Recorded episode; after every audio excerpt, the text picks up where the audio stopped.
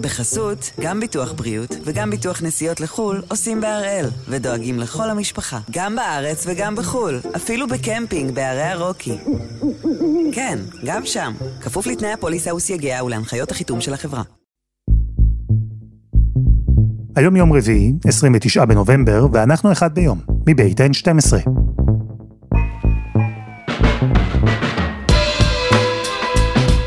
אני אלעד שמחיוף ואנחנו כאן כדי להבין טוב יותר מה קורה סביבנו, סיפור אחד ביום, בכל יום.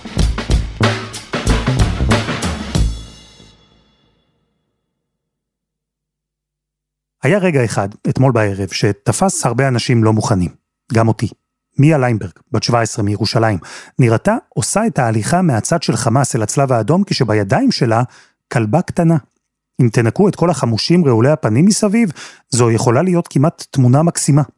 בלה, הכלבה, נעלמה ב-7 באוקטובר, המשפחה חיפשה אותה, ואתמול התברר שגם היא, כמו מיה וכמו אימא שלה גבריאלה, גם בלה, נחטפה לעזה. הם לא חוטפים רק נשים, תינוקות, קשישים, הם חוטפים גם כלבים.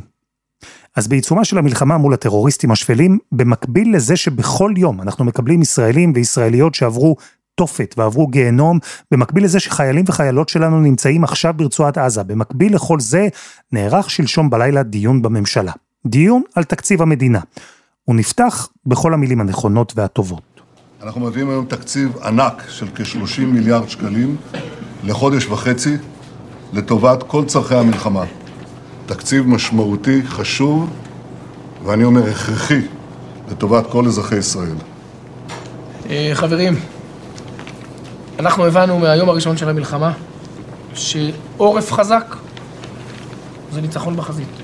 ועורף חזק אומר שאחרי טראומה גדולה ומשבר אמון גדול בין האזרחים למדינה בהקשר הביטחוני, אנחנו בונים חומת ביצורים כלכלית שבונה מחדש את האמון הזה, שעוטפת את הניצולים והמפונים ואת המשק כולו, את העסקים, את העצמאים, את כל אזרחי ישראל.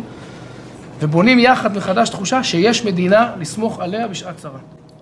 אבל בפנים, חבל על הזמן. שרים האשימו אחד את השני שהם שקרנים, שהם שונאי חרדים, שהם חסרי אחריות. שרים איימו להתחשבן עם שרים אחרים, וכל זה בזמן שישראל במלחמה, וכבר שבועות אומרים אצלנו, יחד ננצח.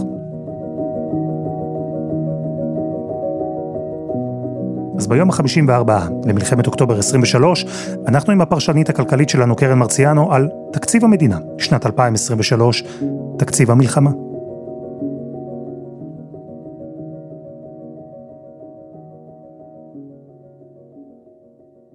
שלום קרן. שלום אלעד. תראי, אנחנו בעיצומה של מלחמה, באופן טבעי, כל תשומת הלב מופנית למלחמה. איך בכלל מדינה, מדינת ישראל במקרה שלנו, מנהלת כלכלה בתקופת מלחמה כזו? יש צ'ק פתוח ואומרים לצבא ולארגונים האזרחיים תעשו מה שאתם רוצים, יש מסגרת מסוימת, איך זה עובד? קודם כל צריך לה, להגיד את הרקע, ונכנסנו למצב הזה מבחינה כלכלית, נכנסנו במצב סביר עד טוב. כלומר, אפשר היה לחשוב על סצנריו גרוע יותר, נכנסנו במצב שבו הגירעון בתקציב הוא יחסית נמוך, מה שמאפשר לנו שולי ביטחון. ומדינת ישראל היא לא מדינה ענייה, היא מדינה שיש לה יחסית כסף, לא בלתי מוגבל, כסף הוא לא משאב בלתי מוגבל, אבל זאת מדינה שמבינה מהר מאוד בתחילת המלחמה, שיש כאן הוצאות מאוד גדולות, ושיש לנו יכולת לממן אותה. אז האם נותנים צ'ק פתוח ללא הגבלה? לא, כי אין דבר כזה לתת צ'ק פתוח, אבל כן נותנים סכומים מאוד גדולים. קודם כל, כי צה"ל צריך הרבה מאוד כסף לממן את הלחימה הגדולה בעזה, אנחנו מדברים על לחימה בהיקף מאוד נרחב, על היקף מילואים מאוד נרחב, וגם העורף צריך הרבה מאוד כסף, כי אנחנו נמצאים כאן באירוע חסר תקדים, שבו יש יותר מ-120 אלף איש שפונו מבתיהם.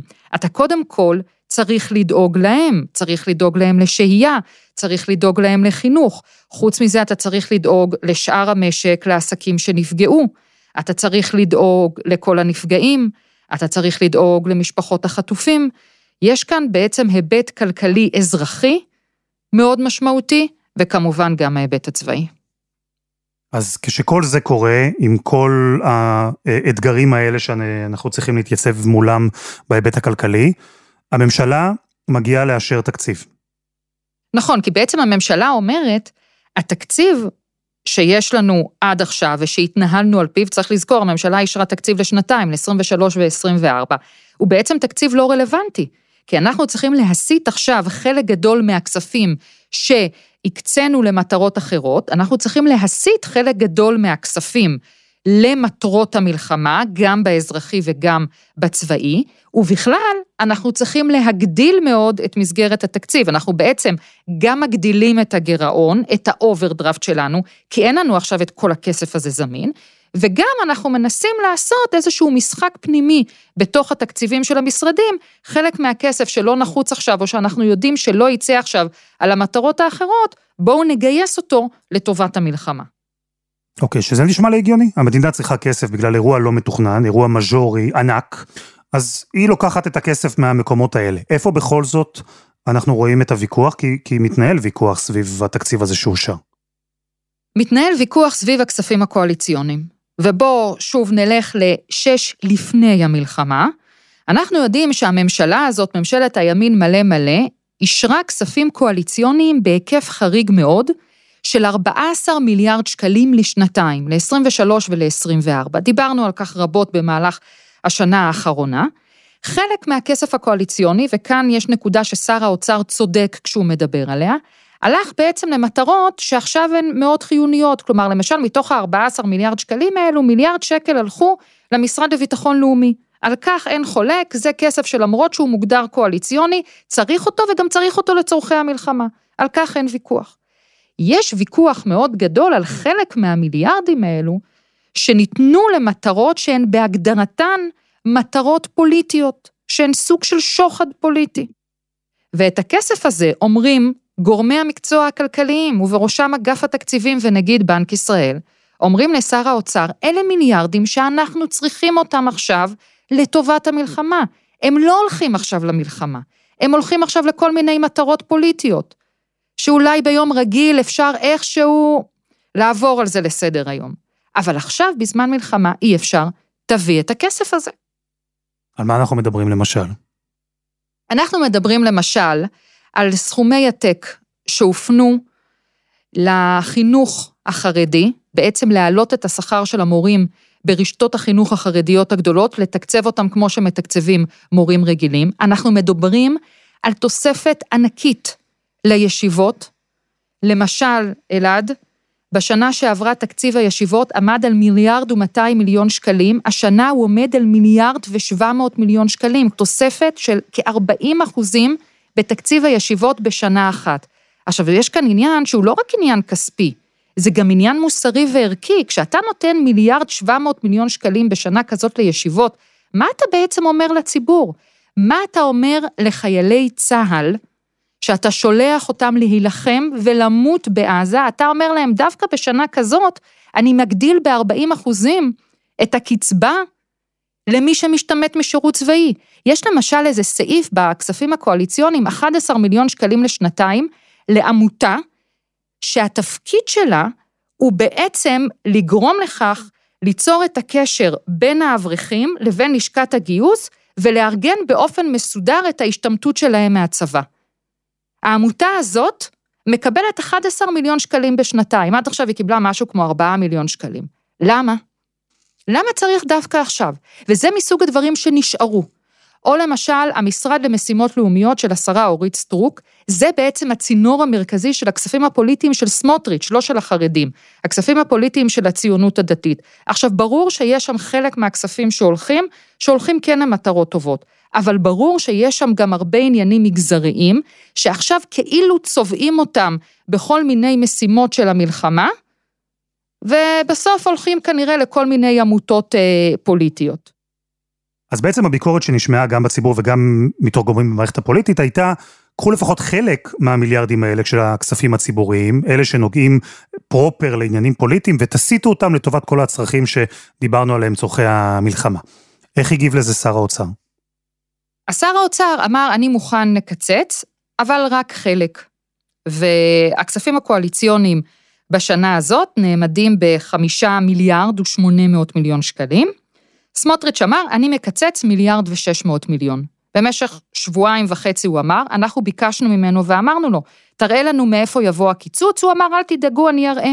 אני לא באתי עם טבלת אקסל, אבל הכל יתפרסם. בואי, אנחנו נגיע לממשלה בעזרת השם בתחילת שבוע הבא ונפרסם את הכל, אני לא מחביא שום דבר, זה לא כסף שלי, זה כסף של הציבור, אני רק אומר לך באמת.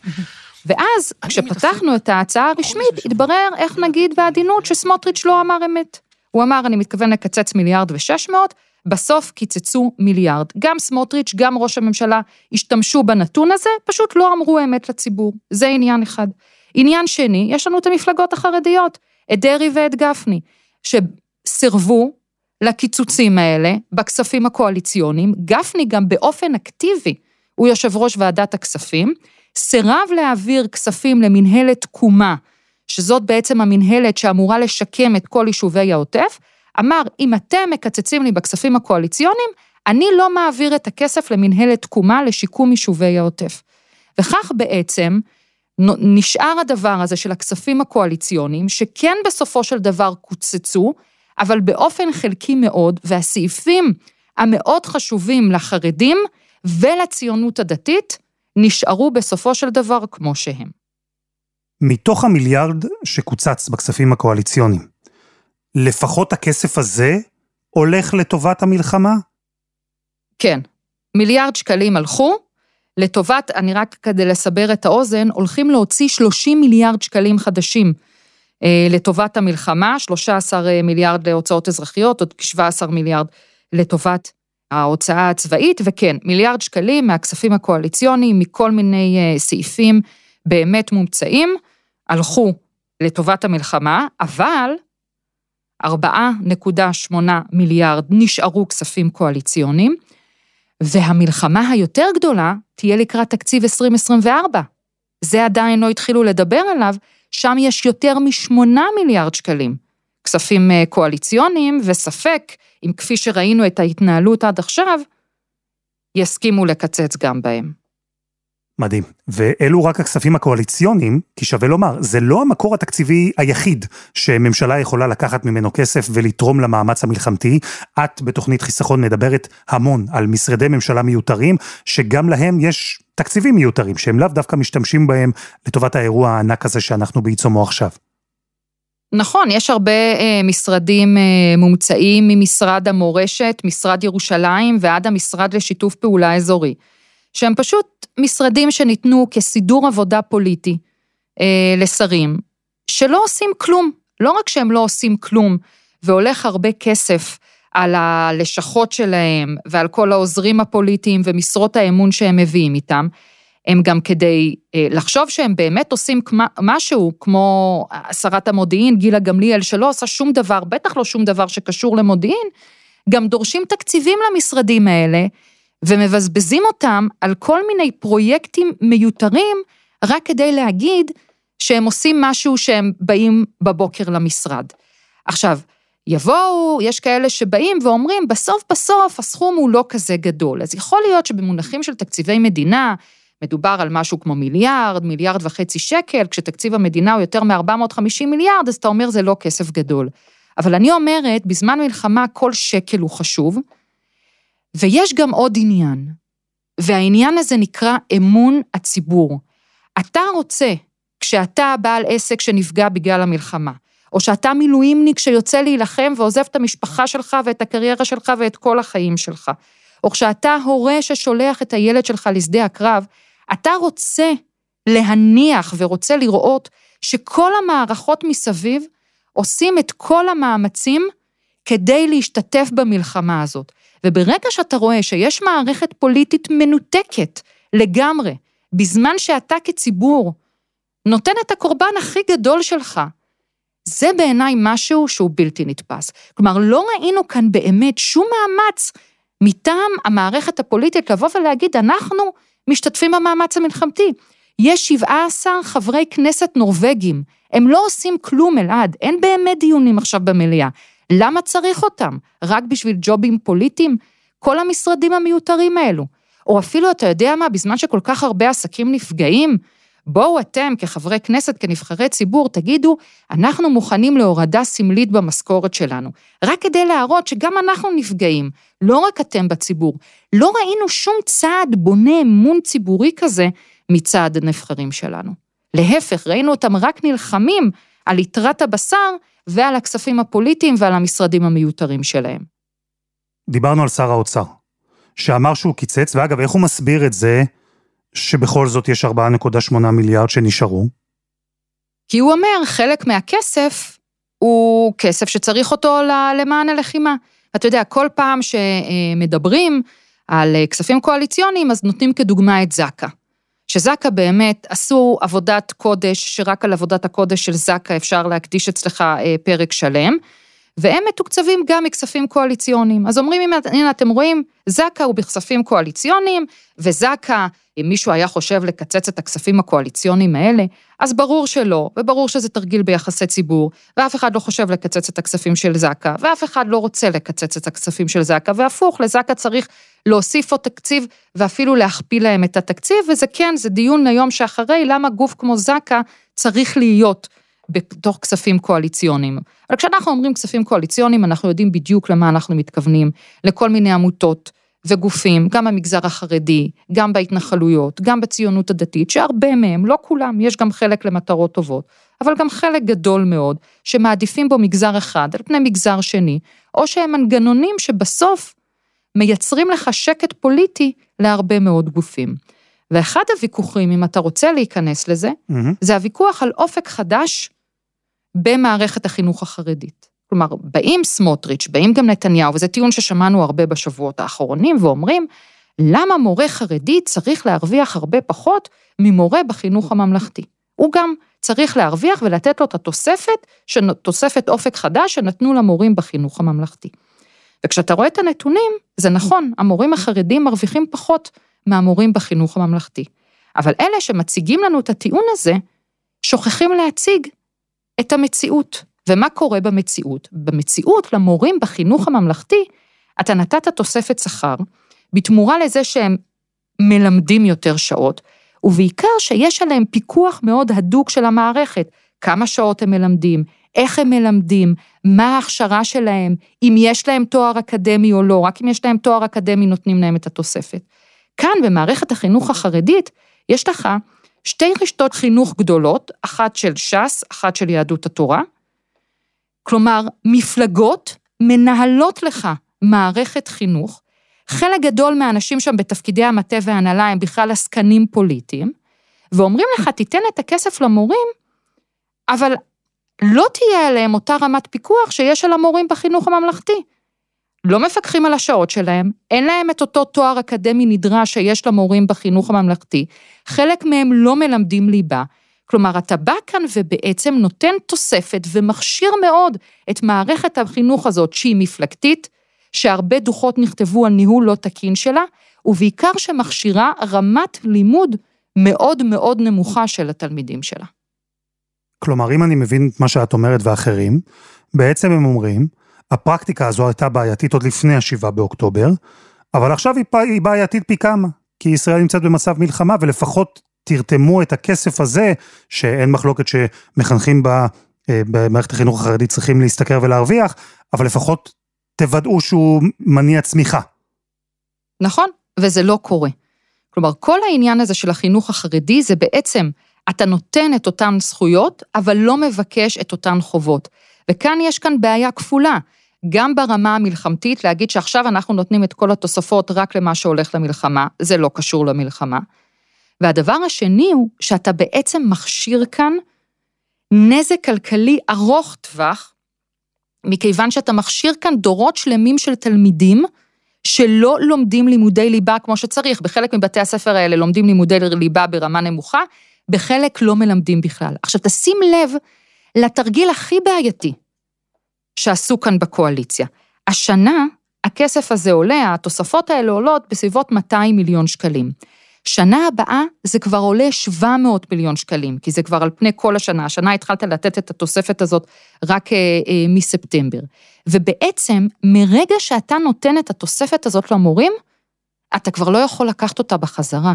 כלומר, זאת תוספת שברגע שמתחילים לתת אותה עכשיו, זהו, מעכשיו היא תעלה 700 מיליון שקל כל שנה, והסכום הזה גם יעלה ככל שיהיו הצמדות וככל שיהיו יותר מורים וכולי וכולי. תגידי, מה אומרים במשרד האוצר? עד כל זה?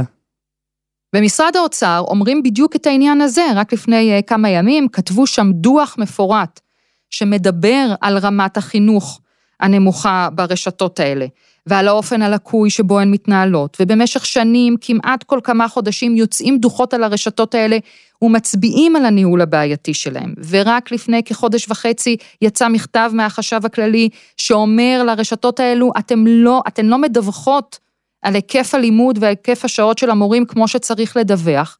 הדרג המקצועי באוצר, כולו, חושב שאסור היה לתת את התוספות האלו במתווה הקיים, שאם כבר נותנים את התוספות, צריך לדרוש שקיפות ועמידה במחויבויות כמו בחינוך הממלכתי, ושר האוצר, מהמניעים הפוליטיים שלו, סירב לעניין הזה, נתן את הכסף, חייב את תקציב המדינה לאורך כל השנים הבאות, ואחר כך גם לא אמר אמת לציבור, כשמציגים את הטיעון הזה שאומר, מורים בחינוך החרדי מרוויחים פחות מעמיתיהם בחינוך הממלכתי.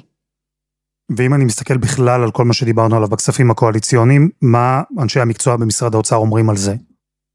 הם אומרים בדיוק את מה שאנחנו אומרים כאן, כלומר, הם אומרים איזו הצדקה כלכלית יש בשנה כזאת לתת חצי מיליארד שקל יותר לישיבות.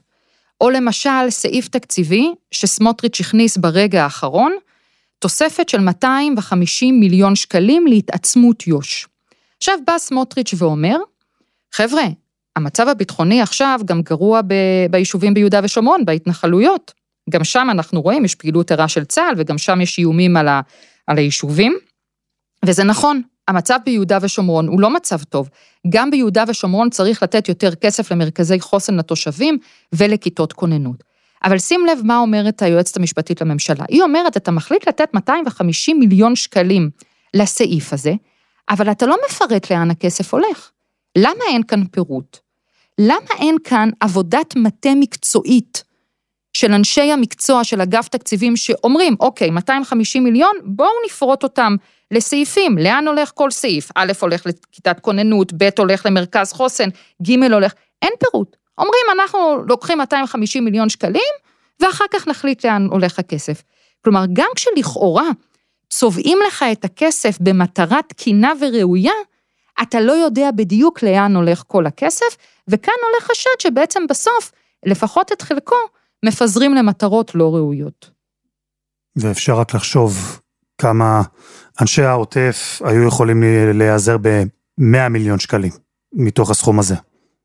או על אשקלון, ששנים מדברים על עיר שלמה שכל כך לא ממוגנת, שרבע מהמבנים בה לא ממוגנים. תחשוב, כשאומרים לנו על כל דבר זה כסף קטן או כסף קטן, אתה יודע מה אני כל פעם שמדברים איתי על כמה מיליוני שקלים פה, כמה מיליוני שם, אתה יודע מה אני ישר חושבת בראש? כמה בתים וכמה דירות אפשר היה למגן באשקלון בכסף הזה. כמה ממ"דים, נגיד ממ"ד עולה לך לדירה להוסיף 100 אלף שקל, 120 אלף שקל, בכמה מיליונים שלוקח כל שר מיותר כזה, והעוזרים והמינויים הפוליטיים שלו, כמה דירות באשקלון יכולת למגן? זה לא עבר חלק, הדיון על התקציב, עם כל הסעיפים האלה. רחוק מלהיות קונסנזוס, בטח במתכונת הממשלה הנוכחית, שבתוכה גם המחנה הממלכתי. מה ראינו? תראה, ראינו קודם כל שלמשל היה שר מהליכוד, ניר ברקת, שהצביע נגד, אגב, לא בגלל החרדים, בגלל שהוא חושב שלא נתנו לו מספיק כסף כדי להשקיע בעסקים מטעם משרד הכלכלה. וראינו את המחנה הממלכתי בראשות גנץ, שהבינו מהר מאוד את התרגילים. כלומר, הם עלו מהר על כל האי דיוקים, גם של סמוטריץ' וגם אה, אה, של נתניהו, הם ראו בדיוק לאן זה הולך, ואמרו, אנחנו מתנגדים. אפילו יום לפני ישיבת הממשלה, בני גנץ כתב מכתב, דרש לבטל את ישיבת הממשלה. אז מה שנקרא בשפת החבר'ה, אז אמר. הוא דרש, הממשלה התכנסה, שרי המחנה הממלכתי אה, הצביעו נגד, הם אפילו עזבו באיזשהו שלב את ישיבת הממשלה והודיעו שיחשבו את האצבעות שלהם כנגד, אבל הם בסוף חמש אצבעות מתוך אה, יותר, אה, מתוך כמעט 40 שרים. אז היה כאן רוב אה, מובטח לממשלה, הם הצביעו נגד, ראש הממשלה יודע שגנץ לא יפוצץ את האחדות הזאת ואת ממשלת החירום על העניינים הכלכליים, אלא ימשיך להיות איתו בקבינט המלחמה ולנהל את המלחמה. ולכן המחנה הממלכתי הצביע נגד, והשיירה המשיכה. ועכשיו התקציב צריך להגיע לכנסת, שם אנחנו נראה מה, להערכתך, אותו דבר? כן, להערכתי אנחנו נראה אותו דבר, יכול להיות שיהיו שינויים בסעיף כזה או אחר, אבל אנחנו בסופו של דבר מדברים על קואליציה שיש לה רוב. על קואליציה שיש לה רוב של 64, זה לא משהו שהשתנה. אז בהנחה שהמחנה הממלכתי ימשיכו להתנגד, עדיין לא צריך אותם בשביל להשיג רוב לתקציב. ומכיוון שאנחנו אה, יודעים שגם בליכוד אין אף אחד שמעז לקרוא תיגר על ראש הממשלה, וגם בסיעות האחרות, קודם כל הסיעות החרדיות מאוד נהנות מהתקציב הזה, אז הן בטח יצביעו בעד, בליכוד פוחדים להגיד משהו נגד, גם הם יצביעו אה, בעד. סמוטריץ' ומפלגתו ברור, גם לבן גביר אין שום אינטרס להצביע נגד. וכך אנחנו מגיעים למצב שהרוב בעצם לתפק... לתקציב הזה מובטח גם בכנסת, ורגע אחרי שזה יאושר, יתחילו המאבקים על תקציב 2024. איך את מסבירה את זה, קרן, את ההתעקשות על המיליארדים האלה שברור שהם יכולים להיות כל כך חשובים במקומות אחרים, אבל למרות הכל ולמרות הביקורת, הולכים למקומות סקטוריאליים, פוליטיים, שאין להם קשר למלחמה בכלל. אני חושבת שזה קודם כל פוליטיקה. כלומר, מתחילת המלחמה, ראש הממשלה, גם שר האוצר, בכל מיני מסרים פייסניים, כולל כאן אצלנו בשידור, אמרו, עזבו עכשיו את הפוליטיקה, כולנו צריכים לנצח, כולנו צריכים לעמוד מאוחדים מאחורי צה"ל, למדנו את הלקח ממה שהיה לפני, עכשיו עם ישראל מאוחד. אני אומר מהיום הראשון של המלחמה, קרן, אנחנו צריכים עכשיו להתעסק אך ורק במרחב ההסכמה הלאומי. פסיקה לא מכניסים בינינו, אנחנו לא מתעסקים בשום דבר שהוא במחלוקת עכשיו. כמו שאמרתי, יש... ובסוף בסוף, כשהגענו למאני טיים, תרתי משמע, נתניהו וסמוטריץ' העדיפו לעשות את הפוליטיקה הכי מכוערת שיש. הם העדיפו להמשיך ולשמן את החרדים, להמשיך ולשמן את המנגנון של הציונות הדתית על חשבון טובת הציבור כולו. סמוטריץ' מסתכל על הסקרים, הוא רואה שהוא לא עובר את אחוז החסימה, הוא רואה שמצבו הפוליטי בכי רע, ולכן הוא מנסה לפחות להשיג לו את הגב הזה גם בקרב הבייס שלו בציונות הדתית, וגם עם שיתוף פעולה אפשרי עם החרדים אחרי המלחמה. ונתניהו כמו נתניהו, הוא רואה גם הוא את המצב הקשה שלו מאוד בסקרים, את המחדלים המאוד גדולים שהוא חתום עליהם, וגם הוא רוצה לשמן את החרדים ליום שאחרי. בסוף, מה שנעשה כאן השבוע בישיבת הממשלה סביב הכספים הקואליציוניים, זה פוליטיקה נטו, והצביעות הכי גדולה זה שהם אומרים לנו לא לדבר על פוליטיקה. קרן, תודה. תודה, אלעד.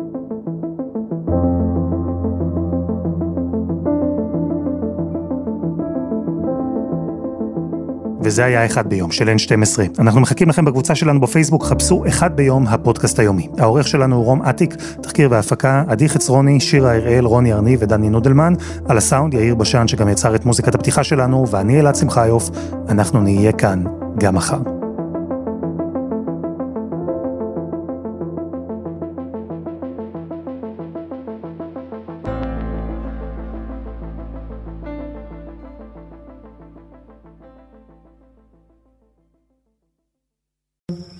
בחסות, גם ביטוח בריאות וגם ביטוח נסיעות לחו"ל עושים בהראל, ודואגים לכל המשפחה, גם בארץ וגם בחו"ל, אפילו בקמפינג בערי הרוקי. כן, גם שם, כפוף לתנאי הפוליסה וסייגיה ולהנחיות החיתום של החברה.